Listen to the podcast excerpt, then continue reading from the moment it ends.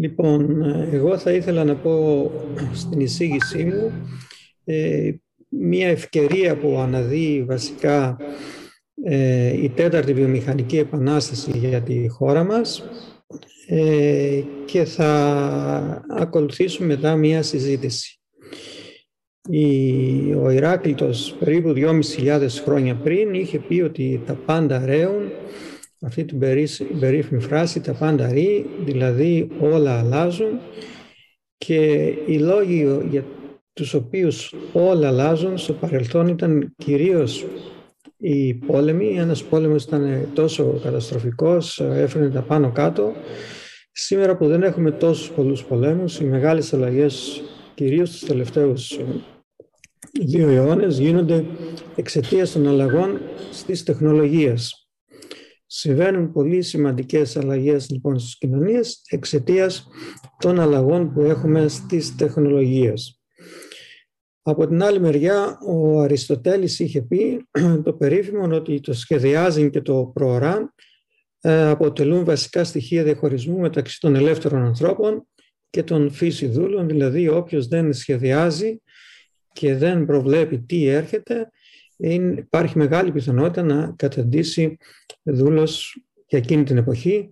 Τώρα θα, δύσκολα θα μπορεί να ζήσει, μια και δεν έχουν πλέον δουλεία. Ε, πρόσφατα, τα τελευταία 200 χρόνια, έχουμε ζήσει περίπου τέσσερις βιομηχανικές επαναστάσεις.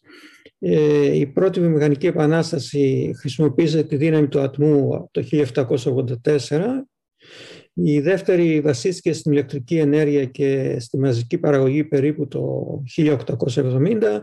Η τρίτη βασίστηκε στην πληροφορική και στα ηλεκτρονικά είδη για την αυτοματοποίηση της παραγωγής περίπου από το 1969. Σε κάθε βιομηχανική επανάσταση εμφανίστηκαν νέοι βιομηχανικοί τομείς και έτσι σήμερα έχουμε την τέταρτη βιομηχανική επανάσταση περίπου από τις αρχές του 2010 και έχουμε και πάλι ε, καινούριους βιομηχανικούς τομείς. Η τέταρτη βιομηχανική επανάσταση ε, έχει να κάνει κυρίως με την ψηφιακή επανάσταση που βασίζεται στην τεχνητή νοημοσύνη, στους έξυπνους αλγορίθμους, στο ίντερνετ των πραγμάτων, στους επικοινωνιακούς δορυφόρους, στη βιοτεχνολογία, νανοτεχνολογία, ρομποτική, ολογράμματα, τρισδιάστατη εκτύπωση και πολλά άλλα. Η χώρα μας εξαιτίας της θέσης που είναι ε, έχει πολλά προβλήματα ε, γεωστρατηγικής από τότε που υπάρχει η ελληνική ιστορία ε, και έχουμε συχνές ε, δυστυχώς αναταράξεις και δεν έχουμε την απαραίτητη ηρεμία και την απαραίτητη προσήλωση και έτσι δεν καταφέραμε να κάνουμε πολλά πράγματα στις τρεις προηγούμενες βιομηχανικές επαναστάσεις. Ε, έχουμε όμως κάποια στοιχεία που χαρακτηρίζουν συνήθως την κοινωνία μας, ε, την οποία θα μπορούσαμε να πούμε το υψηλό μορφωτικό επίπεδο και τις υψηλές αποδόσεις των Ελλήνων και στο εσωτερικό αλλά και κυρίως στο εξωτερικό. Ε, αξίζει να αναφέρομαι ότι περίπου από, το, από ένα συνήθι πληθυσμό το 0,20% των πολιτών διαπρέπουν σε θέσεις που διακρίνονται, κάνονται σημαντικά επιτεύγματα το ποσοστό αυτό για τους Έλληνες είναι 17 φορές μεγαλύτερο, είναι 3,4% και το βλέπουμε ε, κυρίως και στους Έλληνες του εξωτερικού πόσο σημαντικές θέσεις κατέχουν και τι ε, σημαντικές, ε, πόσο σημαντική είναι η συμβολή τους στα παγκόσμια γίγνεστα. Λοιπόν, η, η χώρα μας αυτή τη στιγμή έχει μια σημαντική ευκαιρία ε, και πολλές φορές λέμε ίσως από τις τελευταίες ευκαιρίες να αναπτύξουμε βιομηχανίες σε καινούριους τομείς όπου υπάρχει λιγότερος ανταγωνισμός. Για μας είναι πολύ δύσκολο να πάμε να κάνουμε βιομηχανίες αυτοκινήτων ή παραδοσιακές βιομηχανίες όπου άλλες χώρες έχουν βελτιστοποιημένη τεχνολογία πάνω από 100 χρόνια τώρα. Αλλά εκεί που μπορούμε να έχουμε μεγάλη πιθανότητα είναι σε αυτές τις νέες τεχνολογίες που έρχονται τώρα και είναι πολλές και είναι και κινήσεις που πρέπει να τις κάνουμε αρκετά γρήγορα. Η τέταρτη βιομηχανική επανάσταση θα φέρει αλλαγές που οι προηγούμενες επαναστάσεις πήραν περίπου 40 χρόνια για να δημιουργηθούν. Δηλαδή την επόμενη δεκαετία θα δούμε πολλά σημαντικά ε, να, πράγματα να αλλάζουν στις ε, τεχνολογίες. Ήδη τα βλέπουμε και τα ζούμε. Ε, και τα επόμενα 20 με 30 χρόνια θα δούμε μια τεράστια αλλαγή των παραδοσιακών θέσεων εργασίας καταρχήν και των δεξιοτήτων τις οποίες θα πρέπει να έχουν οι, οι επόμενες γενναίες.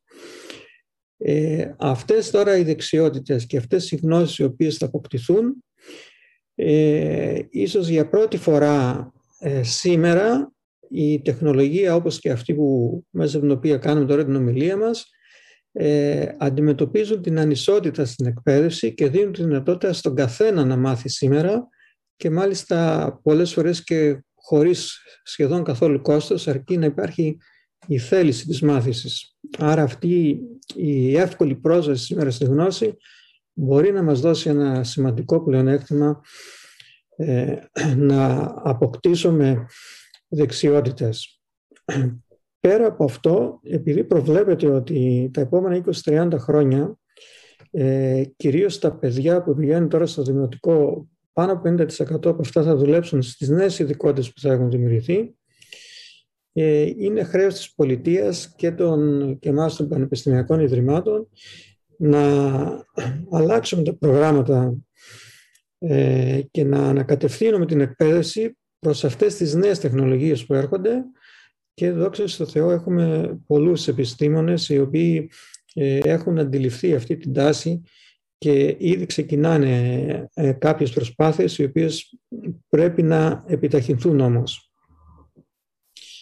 Ένα χαρακτηριστικό όμως που πρέπει να λάβουμε πάρα πολύ υπόψη μας σε αυτή την τέταρτη βιομηχανική επανάσταση είναι ότι στις προηγούμενες ε, βιομηχανικές επαναστάσεις παίρναμε ένα εργάτη, τον εκπαιδεύαμε δύο εβδομάδες, ένα χρόνο, δύο χρόνια και αποκτούσε τις δεξιότητες. Σε αυτή εδώ τη βιομηχανική επανάσταση όμως χρειάζονται αυξημένες γνώσεις και δεξιότητες που θα απαιτούν μακροχρόνια εκπαίδευση. Αυτό ενδέχεται να δημιουργήσει μια ανισότητα στην δυνατότητα εκπαίδευσης ε, σε συγκεκριμένες, ε, στην απόκτηση συγκεκριμένων δεξιοτήτων.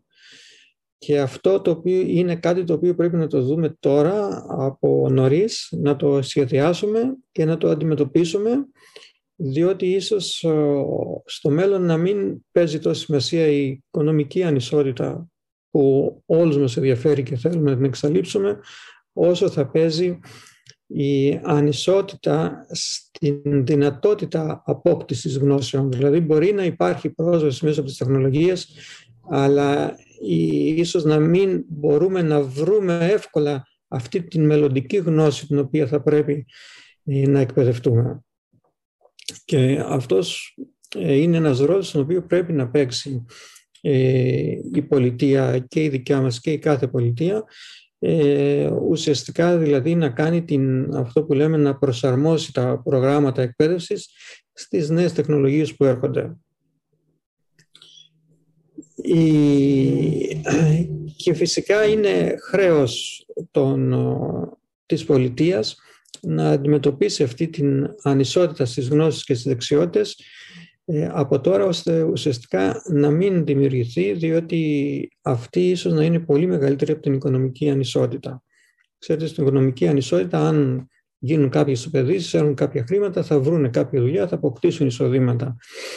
Στο να αποκτήσει όμως γνώσεις ε, είναι λίγο δύσκολο διότι καταρχήν πρέπει να τις αποκτήσει σε μια συγκεκριμένη ηλικία και συνέχεια πρέπει συνεχώς να επιμορφώνεσαι για να αποκτηθούν αυτές οι γνώσεις.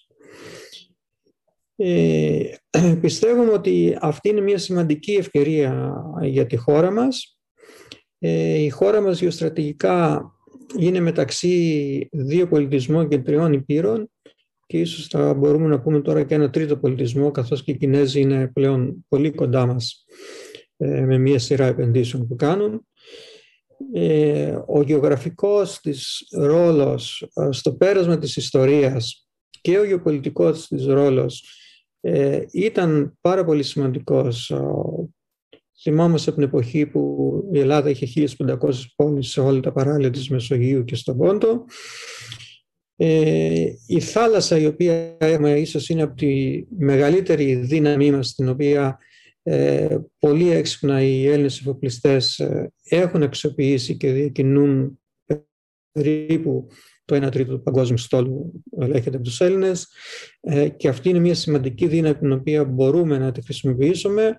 Μπορούμε να χρησιμοποιήσουμε τους λαμπρούς Έλληνες που είτε έφυγαν κατά τη διάρκεια της κρίσης είτε είναι έξω που πολλές φορές ε, πονούν πολύ περισσότερο την Ελλάδα από εμάς τους ίδιους ε, και θα ήθελαν να συστρατευτούν μέσα από μια στρατηγική η οποία θα εξειδικεύει ε, και θα αναπτύσσει προς αυτή την κατεύθυνση την χώρα μας.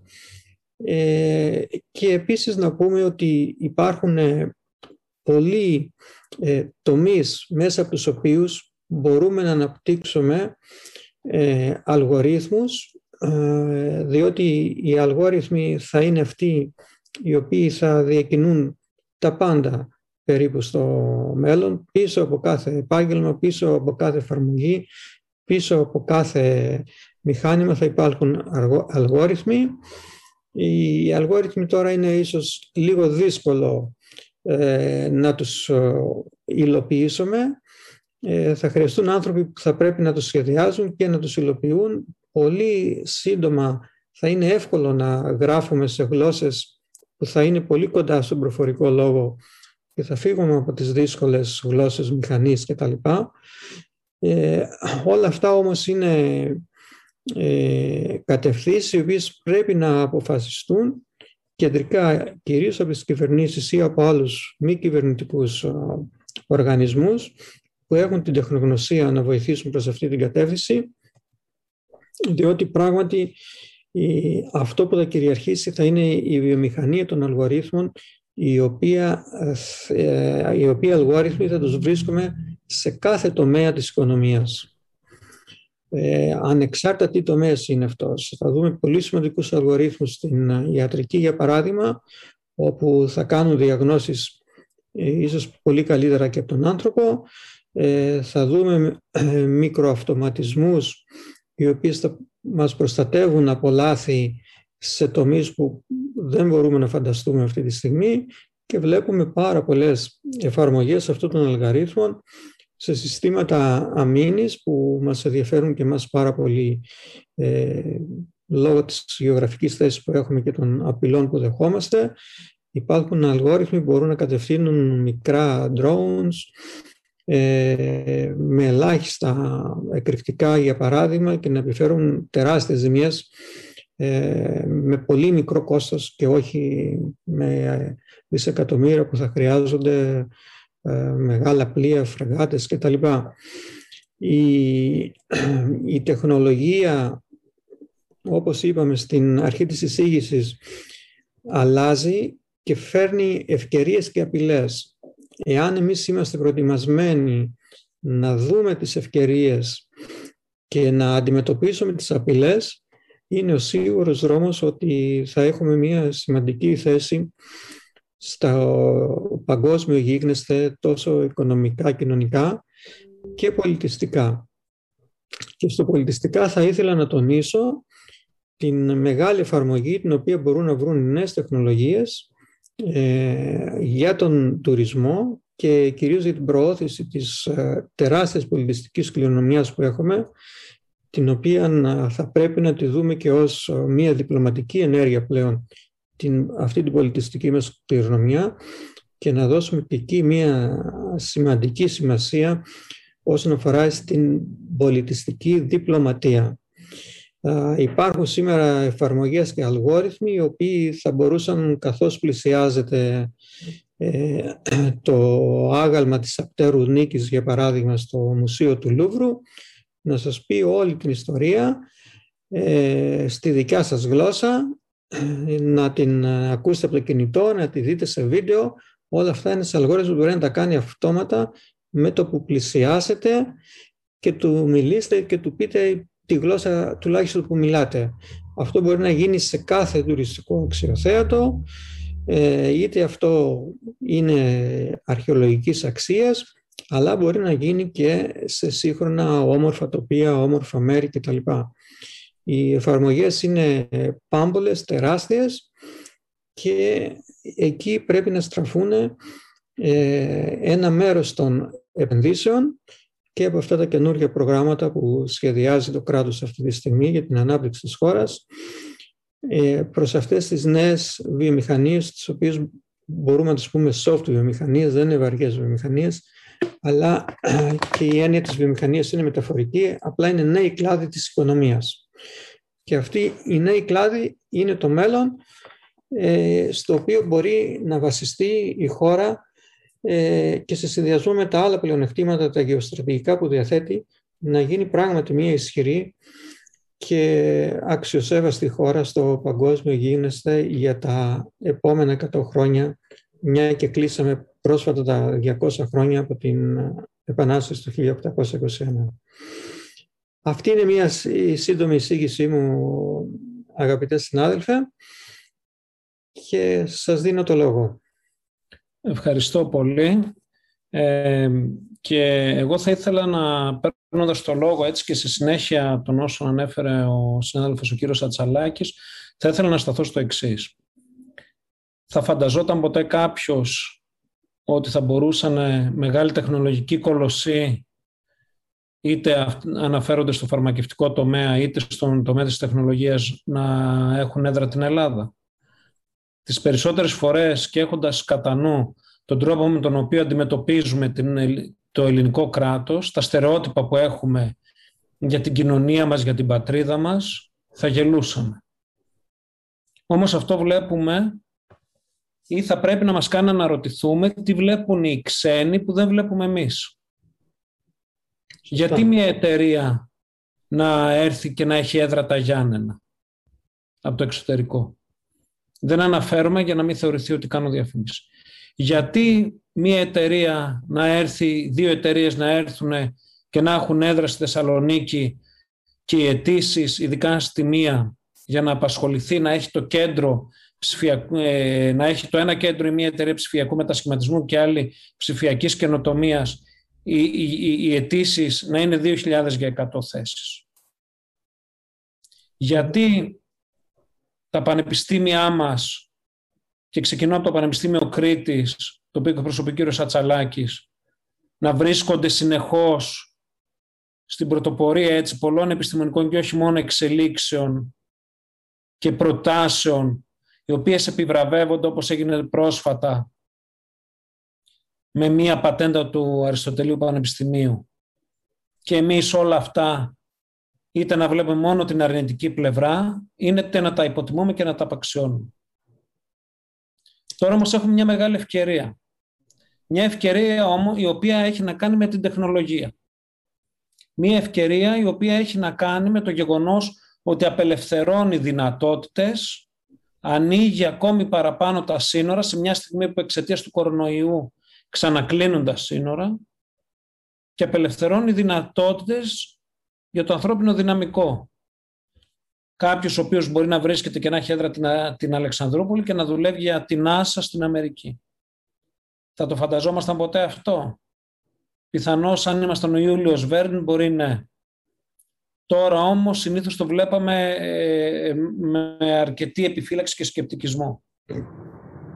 Οι αλλαγές όμως αυτές έχουν και μεγάλες προκλήσεις, ευθύνες.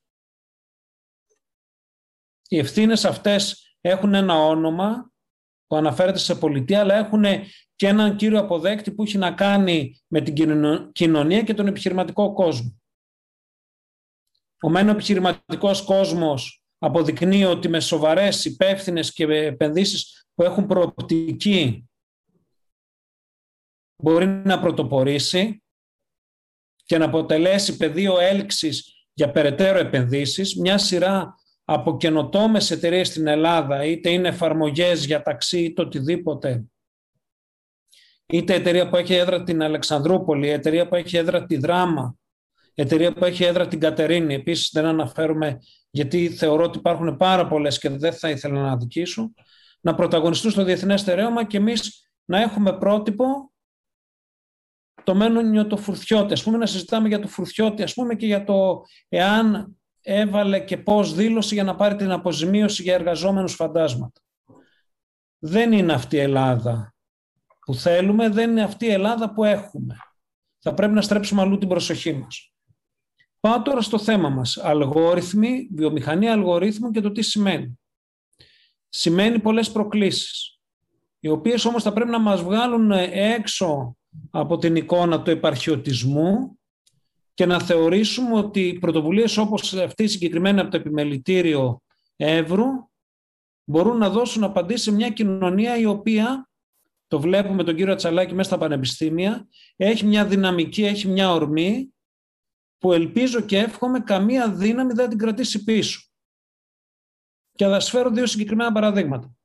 Η Τουρκία κυριαρχεί αυτή τη στιγμή στη βιομηχανία με τα drones, έχοντας επενδύσει επιστήμονες στο εξωτερικό από το 2001 συστηματικά, οι οποίοι ήρθαν και ανέπτυξαν τα, τα, τα drones. Και αυτή τη στιγμή εξάγει πολεμικό υλικό ή και αυτή τη συγκεκριμένη τεχνολογία ύψους δεκάδων δισεκατομμυρίων. Ξέρετε όμως ποιο είναι το μεγαλύτερο στοίχημα από αυτή την, από αυτή την υπόθεση; Ότι αξιοποιεί και αφήνει παρακαταθήκη για την επόμενη γενιά. Και δεν τις μπρόχνει προς τα αεροδρόμια για να φύγει στο εξωτερικό. Μπας και βρει μια καλύτερη θέση εργασίας. Τι έχουμε λοιπόν και τι μπορούμε να κάνουμε. Και γιατί η θερμοκοιτίδα και τέτοιου είδους ευκαιρίες ανατρέπουν και δεν θα πρέπει να τις αντιμετωπίσουμε όπως τις περίφημες βιομηχανικές ζώνες της δεκαετίας του 80-90, οι οποίες θα είχαν πολύ καλύτερη τύχη αν δεν αντιμετωπιζόταν με τη λογική ότι παίρνω την επιδότηση και αφήνω πίσω ένα κτίριο ο, ε, φάντασμα. Ένα κουφάρι κτηρίου. Γιατί, γιατί πλέον η εργασία έχει, γίνει, έχει αποκεντρώνεται. Γιατί πλέον, όπως μας δείχνει το παράδειγμα των drones που ανέφερα από δίπλα, η συνεργασία πανεπιστημίου, επιχειρήσεων και στήριξης από την πολιτεία και ταυτό, ε, μπορεί να αποτελέσει ένα καταλητικό παράγοντα που θα ανατρέψει πολλά από αυτά τα οποία ξέραμε. Πολλοί φοιτητές μας αναζητούν και έχουν εξαιρετικές ιδέες. Το ζήτημα είναι πώς αυτές οι ιδέες θα μπορέσουν να, να υποστηριχθούν έτσι ώστε να δοκιμάσουμε και να γίνουν πράγματα. Έχουμε έναν νέο πληθυσμό. Πρόσφυγες, μετανάστες που έρχονται γεμάτοι όρεξη να δουλέψουν, να προσφέρουν. Δεν πρέπει να τους αφήσουμε πίσω. Να τους αξιοποιήσουμε. Ακούμε πάρα πολλά για τα αρνητικά της μετανάστευσης του προσφυγικού. Ελάχιστα ακούμε για το γεγονός πώς όλοι αυτοί οι άνθρωποι μπορούν να εισφέρουν ή επιχειρηματικά είτε με, με την τεχνογνωσία τους. Αργήσαμε, καθυστερήσαμε και κάποιοι από αυτούς πήγανε στη Γερμανία και αλλού. Ενώ θα μπορούσαμε να τους είχαμε εντάξει και να τους είχαμε αξιοποιήσει. Για τα νέα παιδιά. Το Πανεπιστήμιο αυτή τη στιγμή, αναφέρομαι το ελληνικό δημόσιο πανεπιστήμιο, έτσι πώς έχει αναπτυχθεί με τα καλά του και τα αρνητικά του, μπορεί να αποτελέσει την πρωτοπορία σε συνεργασία με τέτοιου είδους, ε, ε, με τέτοιου είδους ε, πρωτοβουλίες για να ενισχυθεί και να αξιοποιηθούν όσο φέρνει η τέταρτη βιομηχανική επανάσταση. Τι είναι αυτά που φέρνει; Οι αλγόριθμοι συνιστούν μια, ένα νέο πεδίο, μια νέα ευκαιρία, είτε αφορά τον τομέα της επικοινωνίας, είτε αφορά τον τομέα της παραγωγής. Το πώς θα τους αξιοποιήσουμε είναι στο δικό μας χέρι. Αλλά αυτό που σίγουρα απαιτείται είναι το να μπορέσουμε ουσιαστικά να επενδύσουμε σε αυτές τις νέες ιδέες. Να αφήσουμε πίσω ένα κράτος γραφειοκρατικό και να κοιτάξουμε την ανάπτυξη τέτοιου είδους υποδομών που θα, που θα πολλαπλασιάσουν την αρχική ιδέα και θα την μετατρέψουν σε κάτι πολύ ουσιαστικό και παραγωγικό. Και για να γίνουν πολύ συγκεκριμένος. Υπάρχουν παραδείγματα όπως αυτά που ανέφερε ο κύριος Ατσαλάκης σε σχέση με το πώς μπορούν να χρησιμοποιηθούν οι αλγόριθμοι για τον πολιτισμό. Συμμετέχουμε, αναφέρουμε το εργαστήριο το οποίο προείσταμε, σε ένα έργο που έχει να κάνει με τις νέες τεχνολογίες ε, βιωματικών εμπειριών. Το πώς δηλαδή κάποιος μπορεί να, να αξιοποιήσει της, ε, τη, ε, ε, την τεχνητή νοημοσύνη, την virtual, την εικονική πραγματικότητα και μια σειρά από άλλες πρωτοβουλίες προκειμένου να μπορέσει έτσι να δώσει άλλο νόημα στην, στην εμπειρία είτε είναι του τουρίστα, του ταξιδιώτη κλπ. Το έργο αυτό έχει να κάνει με την ανάδειξη των αρχαιολογικών χώρων και το πώς μπορούν να αποκτήσουν μια άλλου είδους έτσι, ταυτότητα. Το δεύτερο παράδειγμα.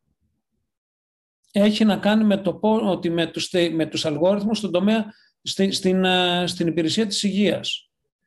Αν προσέξετε και αν αναρωτηθείτε θα δείτε ότι οι περισσότεροι απέκτησαν ένα, ένα έξυπνο ρολόι μόνο και μόνο για να παρακολουθούν τους σφιγμούς τους, να βλέπουν τις επιδόσεις τους τρέχοντας και γενικότερα επειδή έχει αναπτυχθεί μια τεράστια βιομηχανία γύρω από αυτές τις υπηρεσίες υγείας που βασίζονται στην αξιοποίηση αλγορίθμων και βασίζονται στην, στην ανάπτυξη έξυπνων συσκευών.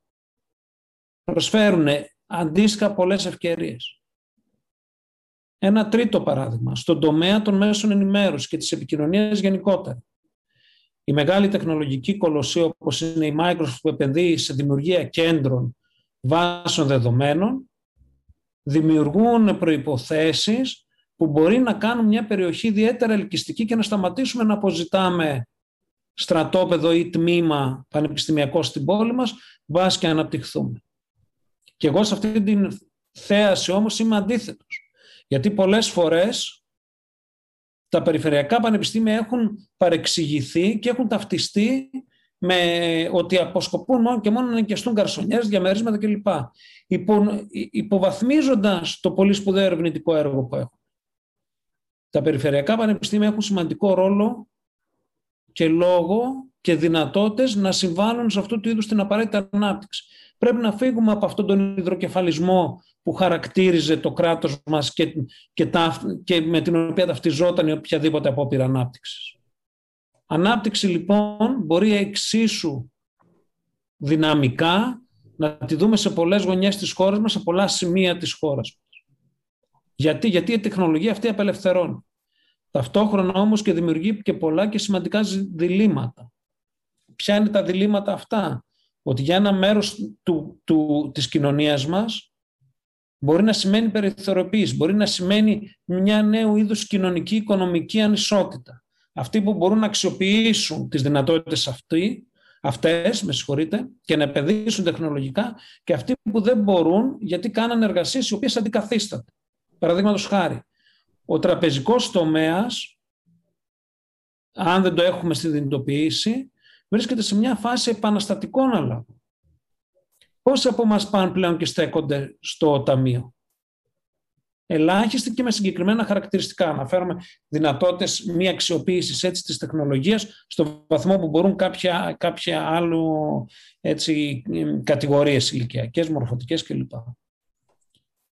Πόσοι από εμάς βλέπουμε την τράπεζα ως, ένα, ως απλά και μόνο ταμιευτήριο και δεν τη βλέπουμε ως ουσιαστικά ένα, ως, ε, ως έναν οργανισμό που παρέχει πολλαπλές υπηρεσίες. Τα bitcoin έρχονται να ανατρέψουν ό,τι ξέραμε για την έννοια του νομίσματος. Του, του, έρχονται όμως και δείτε λίγο την καθημερινότητά σας για να συνειδητοποιήσετε ότι όταν καλούμαστε να πληρώσουμε με μετρητά μας φαίνεται σαν να μας γυρίζουν 30 χρόνια πίσω. Σε μια χώρα όσο και να προσπαθούσαμε, δηλαδή μέχρι πριν λίγα χρόνια, ήταν αδύνατο να πείσει στον κόσμο έτσι να χρησιμοποιεί ε, ε, κάρτες κλπ. Καταλαβαίνετε ότι όλο αυτό το πράγμα δημιουργεί μια, μια νέα επανάσταση την οποία μπορούν να αξιοποιήσουν οι επιχειρήσεις. Τι σημαίνει αυτό; Σημαίνει ότι εμείς δεν θα πρέπει να χάσουμε ε, την ευκαιρία αυτή. Το τι σημαίνει όμως να χάσουμε; Απαιτεί από το κράτος απλοποίηση των διαδικασιών, που ήδη βλέπουμε να συμβαίνει σε πολύ μεγάλο βαθμό, απαιτεί από τα πανεπιστήμια να προσαρμοστούν και να δουν το ρόλο τους με άλλο μάτι και όχι με το μάτι του πανεπιστημίου το οποίο απλά και μόνο φιλολογεί, αλλά το πώς θα συνδεθεί και ουσιαστικά θα, θα αξιοποιήσει όλα αυτά τα οποία δημιουργούνται, συζητώνται, ε, ε, ερευνώνται μέσα στο χώρο του των επιχειρήσεων που θα πρέπει να σκεφτούν και να σοβαρά και να δουν το πώς θα μπορούσαν να αξιοποιήσουν όλες αυτές τις νέες ιδέες και να απογαλακτιστούν από το να βλέπουν το, το, το ρόλο τους ή να επιδιώκουν απλά και μόνο την ανάπτυξή τους διαμέσου κρατικών συμβολέων. Ταυτόχρονα απαιτεί από την κοινωνία να συνειδητοποιήσει και να, να συσχετιστεί με τις αλλαγές αυτές οι οποίες σημαίνει ότι πλέον αυτό το οποίο απαιτείται είναι μια πολύ καλή ιδέα. Και επειδή κάναμε λίγο πριν μια συζήτηση θα αναφερθώ στο εξής. Ακούμε πολλά για το μοντέλο του μαζικού τουρισμού και για το πόσο έχει πληγεί. Όμως τώρα είναι αφορμή για να ξαναδούμε τη νέα μορφή που αναδύεται του, του τουρίστα. Όχι αυτός ο οποίος με το βραχιολάκι θα μείνει μόνο κλεισμένος μέσα σε μια μεγάλη ξενοδοχειακή μονάδα, αλλά αυτός ο οποίος ανα, αναζητεί εμπειρίες ουσιαστικά. Αναζητεί άλλου είδους συσχέτιση με τον τόπο και το μέρος που επισκέπτεται. Αυτού του είδους η επανάσταση συμβαίνει και, και είναι πολύ, σημαντικό, πολύ σημαντική η δημιουργία τέτοιου είδους θερμοκοιτίδου. Γιατί η, αυτό το οποίο προσφέρει η μεγάλη τεχνολογική αλλαγή, η οποία επιταχύνθηκε εξαιτίας του κορονοϊού, είναι το γεγονός ότι αποσυνδέει πολλές φορές τον τόπο εργασίας από την παραγωγή. Μην ξεγελιόμαστε όμως. Η παραγωγή εξακολουθεί να είναι σημαντική και να έχει την αξία και τη σημασία της. Είναι αυτή που θα χαρακτηρίζει και θα δείχνει το τι μπορεί να επιτύχει μια κοινωνία. Η δική μας κοινωνία όμως όπως αναφέρθηκε και ο, ο Γιώργος ο Ατσαλάκης, ο συνάδελφος πριν, έχει αποδείξει τις δυνατότητες που έχει να προσαρμόζεται και να καινοτομεί. Ιδού λοιπόν η ευκαιρία να αξιοποιήσουμε αυτού του είδους τις ιδέες, να αξιοποιήσουμε όλα αυτά τα οποία προσφέρονται μέσα από μια νέου είδους αντίληψη, η οποία όμως θα είναι πιο ευέλικτη. Ας προσπαθήσουμε να δούμε πέρα από κανόνες και χαρτιά και από ποτεμκισμούς, δηλαδή να έχουμε μια ωραία γυαλιστερή βιτρίνα και από πίσω και γυαλιστερά ονόματα και από πίσω να μην μπορούμε να κάνουμε ε, έτσι πράγματα δεν θα πρέπει κανένας φορές να χάσει την ευκαιρία αυτή. Και κλείνοντας θα σας αναφέρω γιατί ήμουν στο εξωτερικό τις προηγούμενες μέρες μια εμπειρία. Ήταν ένας μουσικός του δρόμου, ο οποίος ζητούσε χρήματα έχοντας προσαρμοστεί στις απαιτήσεις των καιρών. Προσφέροντας και τη δυνατότητα μέσω ενός QR code που είχε εκτυπώσει να μπορείς να κάνεις ηλεκτρονική κατάθεση στο λογαριασμό του που είχε. Για μένα ήταν ένα παράδειγμα προσαρμοστικότητας γιατί λέει ότι η κοινωνία πλέον μπορεί να μην έχει μετρητά, να έχει μόνο κάρτες και μέσω, και μέσω από τα κινητά τους τηλέφωνα. Ορίστε λοιπόν ένα έτσι πολύ εξαιρετικό παράδειγμα προσαρμοστικότητας, ευελιξίας και αξιοποίησης μιας απλής τεχνολογίας, του κινητού τηλεφώνου. Ευχαριστώ. Ωραία. Θα ήθελα να χρησιμοποιήσω το παράδειγμα του συναδέλφου μου, του κυρίου Παναγιώτου, αυτό το τελευταίο με το QR code, γιατί δεν έχουμε μετρητά, για να αναφερθούμε λίγο, ε, διότι είπαμε οι τεχνολογίες έχουν και καλά, έχουν και άσχημα. Για να αναφερθούμε λίγο και στις κάποιες απειλές που υπάρχουν από την τεχνολογία. Ε, και υπάρχουν, ε, κατά τη γνώμη μου, δύο σημαντικές απειλές αυτή τη στιγμή και πολύ σωστά ανέφερε ο συνάδελφος για τα κρυπτονομίσματα, τα οποία ναι μεν αυτή τη στιγμή προσωμιάζουν περισσότερο ως επενδυτικά προϊόντα και κάποιοι τζογάρουν εκεί δυστυχώς και θα χάσουν τα χρήματά τους, αλλά δεν πάει να είναι μια πραγματικότητα που έχει δημιουργήσει, έχουν δημιουργήσει νέες τεχνολογίες, τα blockchain κτλ. Ε, και το ψηφιακό χρήμα είναι ζήτημα χρόνου να έρθει, αρκεί να υπάρχει κάποιος αξιόπιστος ε, οργανισμός πίσω από την έκδοση αυτών των κρυπτονομισμάτων ή ψηφιακών νομισμάτων και θα επικρατήσουν. Εδώ όμως θα πρέπει να αναφερθούμε σε ένα σημαντικό κίνδυνο της εξάλληψης των μετρητών. Ε, όταν μας πάρουν τα μετρητά πρέπει να ξέρουμε ότι θα μας έχουν πάρει τα πάντα. Διότι ναι μεν είναι σωστό και χρήσιμο για το κράτος ε, οι ψηφιακές ε, συναλλαγές, ηλεκτρονικές συναλλαγές για να μπορεί να ελέγχει φοροδιαφυγή κτλ. Όταν όμως δεν έχουμε μετρητά και συμβεί κάτι, πέσει ένα σύστημα πληροφορικής, ε, συμβεί κάποιος πόλεμος είτε σε συγκεκριμένη γεωγραφική περιοχή, ξέρετε χωρίς μετρητά δεν το έχουμε σκεφτεί πώς θα είναι και πώς θα ζήσουμε ε, αρκεί να σας πω ότι στην Κίνα έχει κυριαρχήσει η εξάλληψη των μετρητών. Ε, οι περισσότερες πληρωμές γίνονται μέσα από το WeChat. Είναι αντίστοιχο του Facebook. Το Facebook εκεί απαγορεύεται, αλλά έχουν ένα αντίστοιχο. Και όχι μόνο ναι, και πληρώνουμε το WeChat, το οποίο απλά δείχνει στο, το τηλέφωνο στο ανταμιακή μηχανή, πατάς ένα Enter και τελείωσε. Και επειδή υπήρχε και πρόβλημα ότι θα μείνεις από τρόπο πληρωμή αν αδειάσει η μπαταρία σου, έχουν περάσει σε άλλο στάδιο, σου κάνει face recognition και πας μπροστά σε μια οθόνη, είναι συνδεμένη μετά με το λογαριασμό σου, πατάς enter και έχεις πληρώσει ακόμα και δεν έχεις το κινητό μαζί σου για να έχεις το WeChat. Ε, οπότε ένας κίνδυνος θα είναι να χάσουμε την, ένα μέρος της ελευθερίας μας και κυρίως όταν μας πάρουν τα μετρητά και είδαμε ένα παράδειγμα ήδη στη Κίνα, στο Hong Kong, οι, οι απεργίες που γινόταν εκεί το 19 κάποια στιγμή σταμάτησαν διότι οι απεργούντες δεν είχαν πρόσβαση στα ψηφιακά τους χρήματα πλέον. Και είδαμε ήδη μια τέτοια χρήση. Ε, υπάρχει ένας άλλος μεγάλος κίνδυνος σε αυτά τα πολλά δεδομένα που συλλέγονται ε, από ποιους θα διαχειρίζονται και κάτω από ποια κυβερνητικά σχήματα θα διαχειρίζονται. Έτσι υπάρχει, βλέπουμε σήμερα μεγάλος πόλεμος της Δύσης και της Κίνας με τη Huawei, με τα δίκτυα πέμπτης γενιάς, ε, διότι υπάρχει υποψία ότι κάποια κυβέρνηση μπορεί να ανοίξει μια μαύρη πόρτα, στο πούμε απλά, να διαβάσει οτιδήποτε πληροφορία θέλει. Ε, οπότε θα υπάρχει μεγάλος κίνδυνος στο μέλλον αν τα, τα δεδομένα μας ε, δεν τα διαχειρίζονται δημοκρατικές κυβερνήσεις. Αν περάσουν σε πολιτικά καθεστώτα, ε, θα είναι πολύ πιθανό αυτά τα καθεστώτα να κυβερνάνε για πάντα.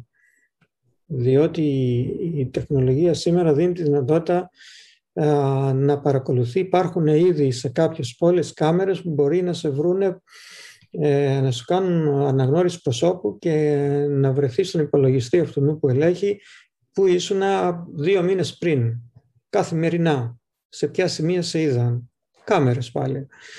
Ε, αυτά είναι κάποια αρνητικά ε, σημεία των νέων τεχνολογιών τα οποία εμείς θα πρέπει να τα δούμε και να τα ενστερνιστούμε διότι μπορούν η κακή χρήση αυτών των δεδομένων μπορούν να μας χαλάσουν αυτό το σύστημα το οποίο έχουμε δημιουργήσει μέχρι σήμερα και μας έχει εξασφαλίσει μια στοιχειώδη ευημερία ε, κυρίως στις ευρωπαϊκές χώρες και στις αμερικάνικες χώρες.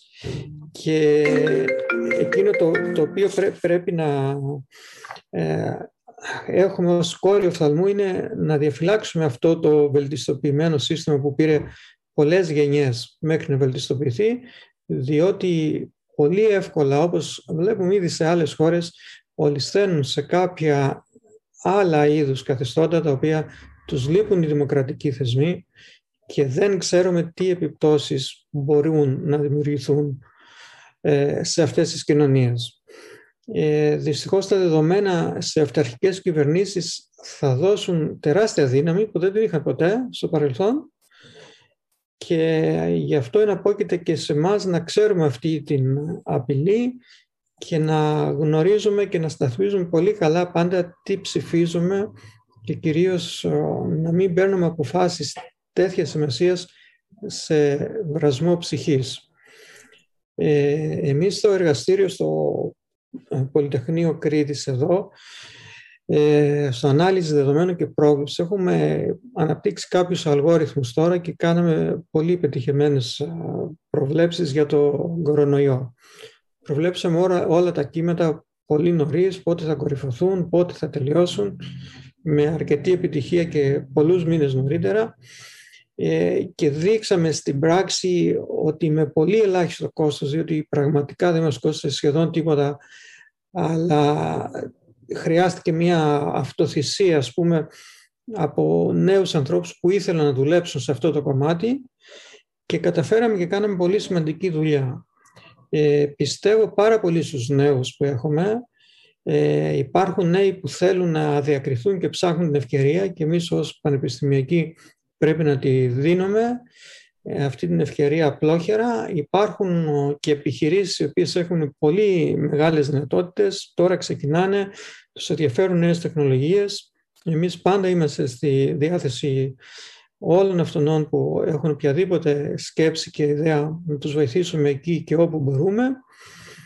Ε, και έχω πολύ μεγάλη αισιοδοξία ε, αρκεί να σκεφτόμαστε σωστά, να αναλογιζόμαστε ότι δεν είμαστε ένας τυχαίος λαός σε αυτήν εδώ την, τον κόσμο. Φέρνουμε μια σημαντική ιστορία, φέρνουμε μια αρχαία ελληνική φιλοσοφία στην οποία πάνω βασίστηκαν πολλές δυτικές χώρες και αναπτύχθηκαν πάρα πολύ και την αξιοποίησαν αυτή τη φιλοσοφία που εμείς δεν την έχουμε αξιοποιήσει όπως πρέπει.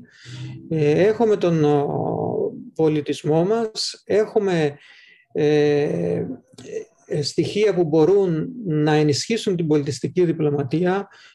η Κίνα επειδή συμβουλεύω το Διεθνές Επιμελητήριο για το δρόμο του μεταξύ έχουμε πολλές συχνές επαφές με την Κίνα και βλέπουμε πώς χρησιμοποιεί την πολιτιστική διπλωματία η Κίνα σε όλα τα επίπεδα και μπορούμε να δούμε πόσο πίσω είμαστε εμείς, άρα έχουμε και εκεί ένα σημαντικό τομέα που μπορούμε να δουλέψουμε.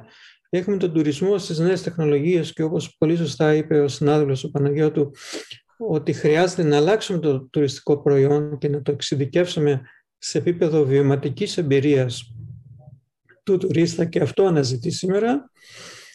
Και αυτές οι νέες τεχνολογίες μας βοηθούν να προσεγγίσουμε σήμερα ανθρώπους είτε μέσω της Airbnb είτε άλλων πλατφορμών που δημιουργούνται που ε, στο παρελθόν δεν τις είχαμε και ευελπιστούμε ότι η πολιτεία κυρίως θα πρέπει να τρέξει ε, να προσαρμόσει τα, το σύστημα εκπαίδευσης σε αυτές τις νέες τεχνολογίες για να μπορέσουμε να δημιουργήσουμε νέες γενιές προσαρμοσμένες σε αυτά που έρχονται τα οποία πραγματικά μπορεί να δώσουν μια σημαντική ελπίδα στην Ελλάδα. Ε, μια Ελλάδα που κλείνει 200 χρόνια μετά την Επανάσταση του 1821 ε, πέρασε μέσα από χίλια κύματα, από χίλιες δυσκολίες, από τέσσερις-πέντε χρεοκοπίες ε, και πάλι όμως είναι όρθια διότι πάντα υπάρχουν άνθρωποι με φαντασία, με όραμα όπως αυτοί οι ομιλητές που περάσανε αυτές τις δύο μέρες από αυτή την τόσο σημαντική διοργάνωση που έκανε το Επιμελητήριο Εύρο και τους αξίζουν πολλά συγχαρητήρια όλων αυτών που συνέβαλαν και των διοργανωτών και των ομιλητών και γενικά είμαι πολύ αισιόδοξος ότι οι νέοι μας θα τα καταφέρουν. Έτσι είναι. Έτσι είναι και συμφωνώ και υπερθεματίζω. Και νομίζω ότι αυτό θα πρέπει να κρατήσουμε μια αισιοδοξία και να αφήσουμε πίσω την κρίνια, τη μιζέρια και πράγματα που είναι τροχοπέδι έτσι για τις δυνατότητες που έχουμε ως κοινωνία. Και αυτή τη στιγμή είναι μια πραγματικά μεγάλη ευκαιρία. Ας κοιτάξουμε την γειτονιά μας για να δούμε πολλά τέτοια παραδείγματα. Βέβαια. Ε, και επίσης εκείνο που είναι σημαντικό είναι να καταλάβουμε έτσι και τι συμβαίνει αυτή τη στιγμή ε, στη παγκόσμια οικονομία, επειδή πίσω από την οικονομία ε, βρίσκονται πολλά νήματα που κινούν ε, ουσιαστικά την κοινωνία, αυτή τη στιγμή βλέπω μια μεγάλη διαμάχη μεταξύ της Δύσης και της Ανατολής, όπου η Δύση ε, έχει χάσει ένα μέρος των προϊόντων που παρήγαγε και παράγονται σε ασιατικές χώρες με μικρότερο κόστος, το οποίο κόστος δεν μπορεί να το ανταγωνιστεί πλέον η Δύση. ε, και καταντάει περίπου σαν ε, αθέμητος ανταγωνισμός ε, διότι εκείνο το οποίο συμβαίνει είναι ότι εμείς έχουμε μεγάλο κόστος για την προστασία του περιβάλλοντος σε αντίθεση με τις χώρες από εκεί που δεν το προστατεύουν, δεν έχουν εργατική νομοθεσία, δεν έχουν κοινωνικό κράτος Οπότε πουλάνε φθηνά, έτσι καταφέρουν και μαζεύουν 180 δις πλεόνασμα από την ε, Ευρώπη, 330 ε, δις από την Αμερική, δηλαδή περίπου 503 500 ε, δισεκατομμύρια, μισό, τρεις περίπου. Και αυτό δημιουργεί σημαντικές ανισορροπίες αυτή τη στιγμή και από την άλλη μεριά τα δυτικά κράτη τυπώνουν χρήματα, δανείζονται για να κρατήσουν το επίπεδο ζωής και αυτό είναι κάτι το οποίο πρέπει να το δούμε, διότι εμείς καταβάλουμε μεγάλες προσπάθειες για την κλιματική αλλαγή, να σώσουμε το περιβάλλον και από την άλλη μεριά δεν σώζεται το περιβάλλον.